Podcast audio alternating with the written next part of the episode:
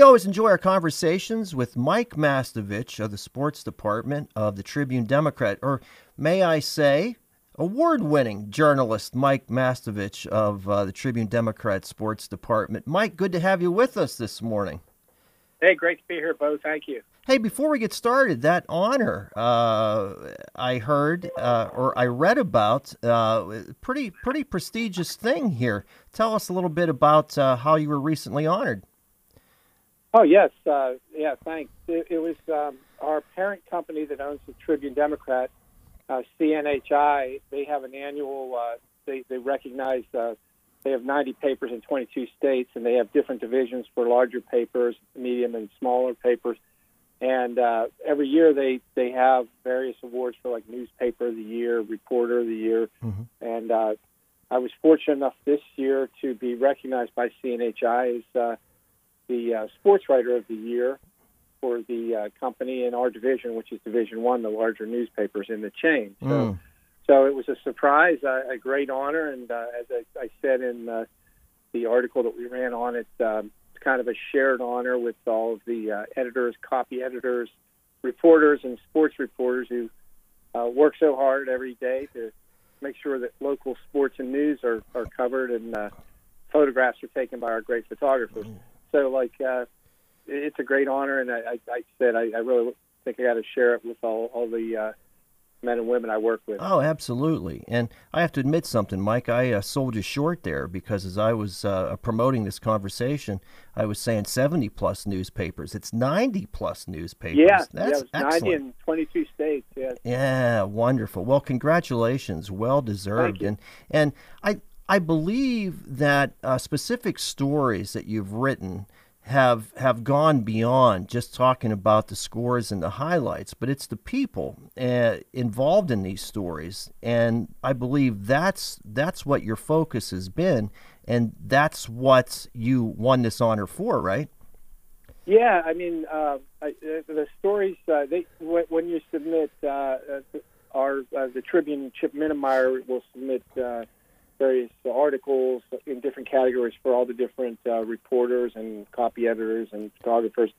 And uh, the three that were chosen and selected uh, that I wrote last year, the three that he picked and sent to CNHI uh, were there, there, was a story that we talked about at, at length on one of our uh, interviews here. Uh, the, the young man at Greater Johnstown High School football team with special needs mm. who the, the players from Forest Hills and Greater Johnstown teamed up and uh, set up a play where he scored a touchdown and then he ran a two point conversion. Oh, it was very awesome. uh, emotional and yeah. heartwarming story to write.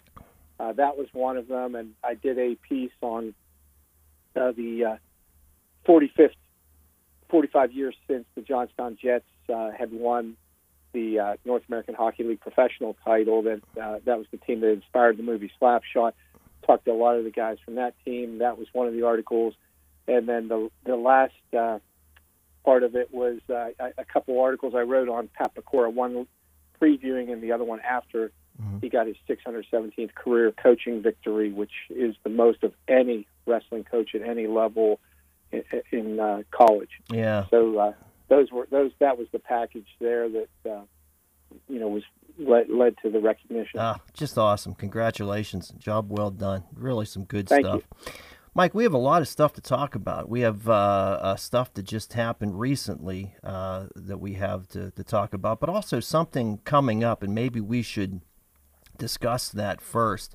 It's so great to see that the uh, Santa Fun soccer game not only uh, raises money uh, for the Santa Fun every year. But something I love about this event is for a lot of area soccer players, this is the last time for a lot of these kids. Not all of them are going to go on to play soccer in college, but it's the last opportunity for them to suit up.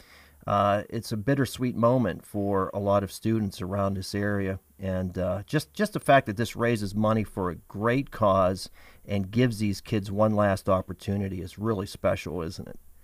Yeah, the uh, the Santa Fun Soccer Classic uh, tradition. This, this will be the uh, tenth event. Um, I don't know. I, I guess you'd still call it annual, but uh, yeah. as you know, Bo, traditionally this this uh, the Santa Fun Soccer game, which is for boys and girls high school players, senior players, uh, is held typically mid to late November, uh, sort of like right after the playoff season of high school soccer is over, and uh, it, it's been a uh, pretty cool event. There's north and south teams for both the boys and girls, and uh, brings the players together and the families together. And, uh, and as you said, there there's no admission charge, but there are donations accepted and uh, raises a lot of money. Uh, you know, for the Santa Fund, and Mm-hmm. the Tribune Democrats very involved in that. The Santa Fund, uh, which provides gifts for uh, needy children and families uh, around the holiday time.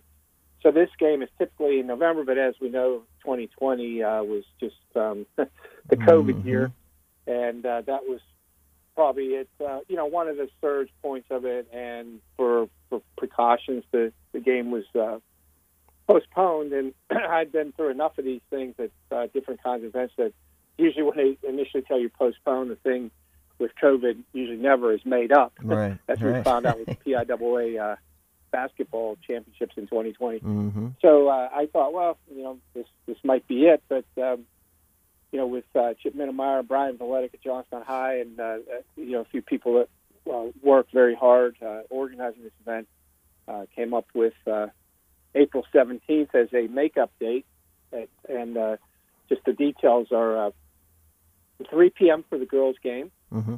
5:30 p.m. for the boys' game, and they would be played at Greater Johnstown High School's Trojan Stadium.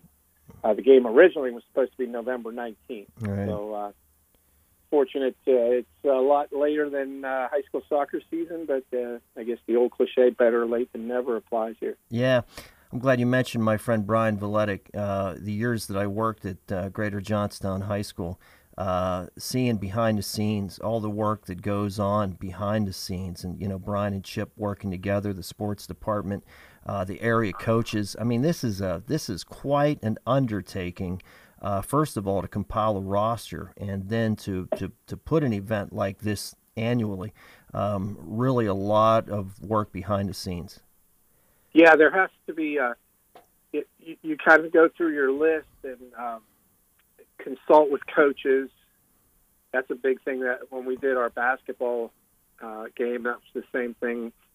We uh, take heavy input from coaches. They submit the names actually of their seniors, and then uh, and it's not as simple as just getting a name. You've Mm. got to uh, make sure. Hey, we need their uh, jersey size. We need some, you know, some background info, like when they're introduced, you know, stuff like that. And then you've um, just the behind the scenes things that the public never really is aware of, uh, and Right. it's very important. And sometimes it's tedious to do. Is you've everybody's got to sign the proper paperwork to to be able to play, and uh, di- different the, the behind the scenes legal things that you've you've got to do and Mhm. you got to make sure all this paperwork's signed. That I know from doing it with the basketball, you usually try to run to a practice, and and then if a player is under 18, their parents have to sign it. So that's a whole other thing. You got to get it to their house and get it back to you, and uh, things like that. Just just to have permission to play in the game.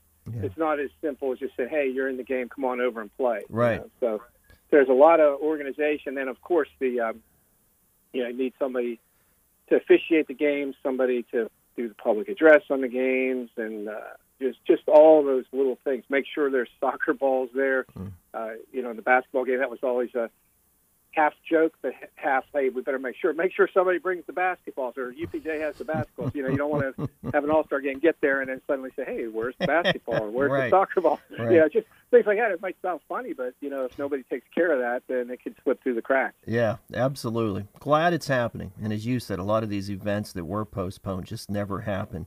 And uh, money going to a great cause, the Santa Fund, which is helping uh, make uh, uh, Christmas brighter for a lot of uh, area kids. And uh, again, having students get one last opportunity to, to play. And one thing I love about these all star type games is, you know, here are kids that are probably uh, uh, playing against each other, and now some of these kids have played against each other for years, and now they get to find out what these kids are all about when they become teammates. And you find out that the person that you thought might be an evil person because they're so good and they play against you, now they're Yeah. on your side. That's always a nice thing. Yeah, that's a neat thing, and uh, you always hear that uh, whenever people talk about playing in the Ken Lancy football game, things like that. Right. Like, wow, I used to just line up against this guy and just you know just despise playing against him, and, and now like you know when you you get to know him, he's a cool guy. He likes this like I do. He likes that like I do. Right. You, know, it, you hear that all the time. Uh, just awesome. Mike Mastovich, Sports Department of Tribune Democrat. And uh, I want to bring up um, one uh, thing that I think has just been really amazing, and uh, that was that Berlin boys basketball team. Uh, what a magical season. Ah, heartbreaking that they fell just a little bit short, but this was a special group of kids this year, wasn't it? Oh yeah, without a doubt. Um, I was fortunate to, enough to uh, cover uh, some of the games in that playoff run, and then even you know the regular season game against Johnstown, and Hmm. Uh, d- different uh, different contests with them. But it was just a great group, and uh, I think we talked um, maybe in our uh, uh, late fall, early winter uh, interview about just teams to watch, and we had mentioned them and talked about them, and Right. and I had said about how uh, Coach Tanner Foster does a great job at Berlin. He knew he had something special with. Uh, there were six seniors on this team, and four of them were uh, multiple year starters, three, four year starters. He knew they were a special group, and he did not shy away from competition. The last time we talked about how they played Class 6A teams, Class 5A teams, they Yeah. played Johnstown, Bishop Guilfoyle, teams that aren't in their conference to be exposed to tough competition uh, that you might not see every day in your in your own conference. That's nothing. That's not a knock against their conference, you know. But that you to get better, you got to play somebody at that that next level, and that's what they try to do when they played like Woodland Hills and Norwin and Johnstown and uh, Guilfoyle and uh, Bishop Canevin during the regular season. So that that there is one thing about Berlin, but then uh, the magical run they had, uh, you know, they, they their only loss was to Norwin, a Class 6A school, by about six points, and uh, they they just had a, a run right through the the playoff District Five title, and uh, the, the the championship in the West, and uh, it was so fun to watch because that community is so tight knit. Mhm. And uh, I was down there the day before the send off uh, to Hershey, and uh, it was just so cool. I, I shot some video and posted it on Twitter, and uh, it just like kind of gives you chills to see how many people lined those streets of that small town, how many fire trucks and uh, ambulances and police cars with sirens blaring, and uh, just Yeah. to give them a send off as the bus was leaving to go to Hershey. That it, it was amazing. Uh, just just to be a part of that, and then uh, I posted that video on, on, on Twitter and received tremendous response uh, uh, from from uh, just the emotional uh, aspect of it. You know, Yeah. it was pretty cool. Oh, That's just off the course.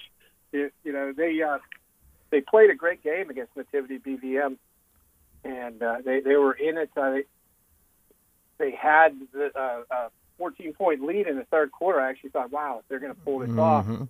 and you got to give um, Nativity uh, BVM credit. They gradually chipped away, and it became a really tight game. And uh, you know, just went into OT, and they uh, uh, Berlin came up a bit short. But man, what a game! Mm. They definitely uh, silver medal. Uh, a little bit shy of what their ultimate goal was, but um, 51 to 47 in overtime. Yeah. That's uh, that's quite quite an effort, and it surely brought that town together. Uh, the town is such a tight knit town anyway, but Yeah. it really brought them together. And, and uh, even with the COVID restrictions, they had nice support down there in uh, in the Giant Center in Hershey. It was really neat. I tell you, I, I have to share this with you, but uh, but the day after the game, uh, I had a gig at Indian Lake, and uh, as soon as I start setting my equipment up, this couple comes by and says, "Hey, I want to thank you for what you've said about the Berlin boys basketball team. That really means a lot to us."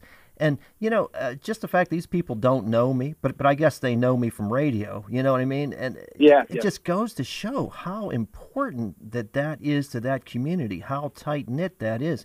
To me, Mike, that's what that's what high school sports is all about, and that's why I just love um, these communities around here that they care so much about the kids and, and it really meant a great deal to them. It made a, you know great deal you know the the uh, run that the uh, uh, girls basketball team had there for, for years also. Um, just just love that about that community. Yeah definitely. And the girls won the, the title uh, you know before the year before covid. And uh, that was a magical run there and everything fell into place for them. Yeah. they had great talent and uh, great chemistry, and and just uh, that was such a neat ride to see the small school come through and yeah. and win a state championship. Good stuff, Mike Mastovich of the Tribune Democrat Sports Department. And uh, also, we have football uh, returning again, and uh, season opener for the Thunder uh, just this past weekend they have some new faces there with the team and uh, trying for like a new outlook on what they're all about too, right? Yeah, they've uh, the home opener, the Flood City Thunder, uh, was a back and forth, high scoring game against the Jefferson County Jaguars on Saturday night at Sargent Stadium at the Point, and uh, they they came up uh, short. It was a 37 to 33 loss, but they uh, as I wrote in my story, they just ran out of time. They had first and goal from I think it was the four yard line, and uh, there was they had no timeouts left, and they they got one more play, uh, one final play, and uh, the the ball was uh, knocked loose or incomplete in the end zone. Uh, so they uh, they end up losing the game by four points. But it uh, seemed like uh, a significant strides made from uh, last season, mm-hmm. the first year of the Thunder when they were uh, one and six, with their only win was a forfeit win. So they're still looking for that first victory on the field in uh, team history. Pretty pretty close on Saturday to, to achieving that. So. Uh, they, they've made some strides. Now they are still a young team, so when they uh, get up against some of these exper- more experienced teams, uh, you know it'll be a challenge. But uh, they've got a whole new coaching staff with, uh, and they're all guys with local resumes. Basically, you got uh, Chuck Kasich as the head coach, mm-hmm. uh, Steve Neal is uh, defensive coordinator, Wayne Jones assistant coach, Dave Schleich volunteer coach, and then uh, they have uh, the general manager is Quintin Robinson a Greater Johnstown mm-hmm. guy who uh, played every on every uh, Johnstown indoor football league team. Uh, Quintin is 43 years old, but he's still uh, so athletic and, and uh, he, he's so experienced that uh, he actually suited up Saturday and went in for some plays to try to spark the team. Wow! And I was told uh, he was one of the guys who gathered them with the coaches and said, "Hey, you know, clock's not at zero zero zero. Let's go." And they uh, they mounted a comeback from a 10 point deficit late in the game, and they were in position after a defensive stop uh, to win that game, and and uh, came up a little short. So, well, uh, they have I think three more uh, home games at the point. I think the next next one I don't have their schedule in front of me here, but I think the next one definitely is on the road. So. Mm-hmm. Uh, should be interesting to see how uh, how the Thunder uh, progresses. Uh, I know uh, with uh, the owner uh, Matava, very community oriented. No doubt. She's done a lot of community stuff. Uh, yeah. Now they're just trying to get the pieces to fall into place on the field and uh, see what kind of progress they make. We wish them well. I, you know, very uh, community oriented and just the fact that all those local uh, coaches involved with this team really adds to the flavor of uh, all the localness and uh, uh, yeah, you yeah. know and they have a, a lot of their players like uh, so many of them, almost all of them, are uh, you know former. You saw them two, five, ten years ago playing high school football or small college football. Uh, you know, there are guys on that team from Johnstown High, from uh, you know, from uh, uh, Ferndale. Mm-hmm. You know, I, I saw a guy there. Uh, one of the guys who isn't from town is from Fort Hill, Maryland. He's a quarterback. Uh, his name's Powell, mm-hmm. and uh, he Fort Hill, Maryland uh, is just like a juggernaut in Maryland high school football.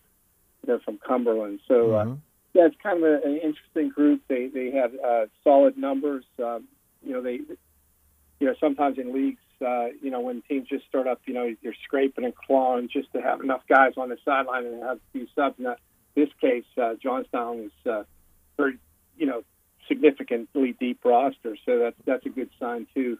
Yeah, and uh, you know, if they find some success, I'm sure sure maybe they can pick up some momentum. It's really nice to see many of these uh, young guys that uh, didn't get the opportunity to showcase their skills, um, you know, to get another opportunity. Uh, I'm I'm sure for a lot of these guys, they really welcome this opportunity. Uh, to get a chance to play in front of others. Plus, the game is is is exciting. Like if you if, if you've never seen, uh, you know, the the action, which is what eight on eight. It's uh, eight, eight on eight semi-professional football. Yeah. And they play on like a, uh, it's half the field. Mm-hmm. So like they're at uh, Point Stadium. Like people were worried, what, what about the baseball? Are they gonna have to re redo take down the mound and all that stuff? No, they they play on the half uh, of the field that's would be right field in a baseball game. Mhm. Is the majority of their playing field is uh, right field. Field is not as wide as a traditional football field either. Like they have uh, before the game, there's people there setting up the. Uh, they use the one sideline that's already there Yeah. the one that's closest to the right field stands. On the other side of the field, they, they have a like a guy has uh, like a fire hose or something they they put down on it, Mhm. and uh, it makes it fast paced. Yeah. Like, it's kind of like in the indoor game where there's not as much room to move, and and a lot of stuff is going on. You know, so it's uh, it's interesting in that regard. They do have some some work cut out uh, uh, that I, I wrote about the. Um, I think because of the renovation that are coming up, the big football scoreboard wasn't operational. I think you know that's going to be Mm. replaced here Mhm. from what from what I was you know from what we reported Yeah. uh, for the mill rats. So that scoreboard was out, and then they were going to use I guess the uh, the baseball one just so you could have a score up. That doesn't have a clock or quarters or anything like that Yeah. And there was a malfunction during a UPJ baseball doubleheader, which held right before that game, and the scoreboard didn't work there. So like it was kind of a game where like you couldn't, you know, the fans there were about 200 some fans there, you know, you couldn't see the score and things like that. So I'm sure that'll all be addressed, uh, you know, after the the first game. You got to iron out those kinks. So I'm glad you mentioned it about the UPJ game because I was up at the incline plane uh, observation and I saw that there was a game going on at the stadium and I'm like, hey, this is cool because I know there's some football afterward too. It's great to see the stadium being utilized that throughout the day. That's that's really Yeah. encouraging. Yeah, UPJ had a doubleheader, and it started at one, so there was like supposedly going to be plenty of time. But the, I guess the first game there was a, a long inning for Mm. both teams in the first game, and then then the second game that was uh, it was locked on the scoreboard there for the whole game, thirteen to three. Yeah. So like that was a high scoring game. So their two games didn't end till after six thirty, and the the uh, Thunder game was supposed to start at 7 hmm so they had to push it back to seven thirty. So Yeah. like they were they were adjusting on the fly there, uh, you know, just as as things were going on. Mm. So Made it work, man. Yeah. that's awesome. Yeah. Mike, uh, anybody wants to uh, reach out to you with anything, what would you advise they do? yeah, uh, my email address is just first uh, initial last name, so it's m mastovich at tribdem.com. hmm and uh, our uh, taglines in the paper has the Tribune phone number. If, uh, if you need to reach me personally, my uh, desk number is five three two five zero eight three. Uh, I'm sure next time we talk, we'll have a lot to talk about with uh, with baseball. But it's great to see baseball and softball now back in operation, and uh, you know I'm sure there's a lot going on within the city of Johnstown and uh, all throughout the schools within the area too. Yeah, it's starting to pick up here with uh, high school baseball and softball, uh, for, and then track for boys and girls. Mhm. Uh, just just a lot of uh, lot of action going on, especially as soon as when you have one of those seventy degree sunny days.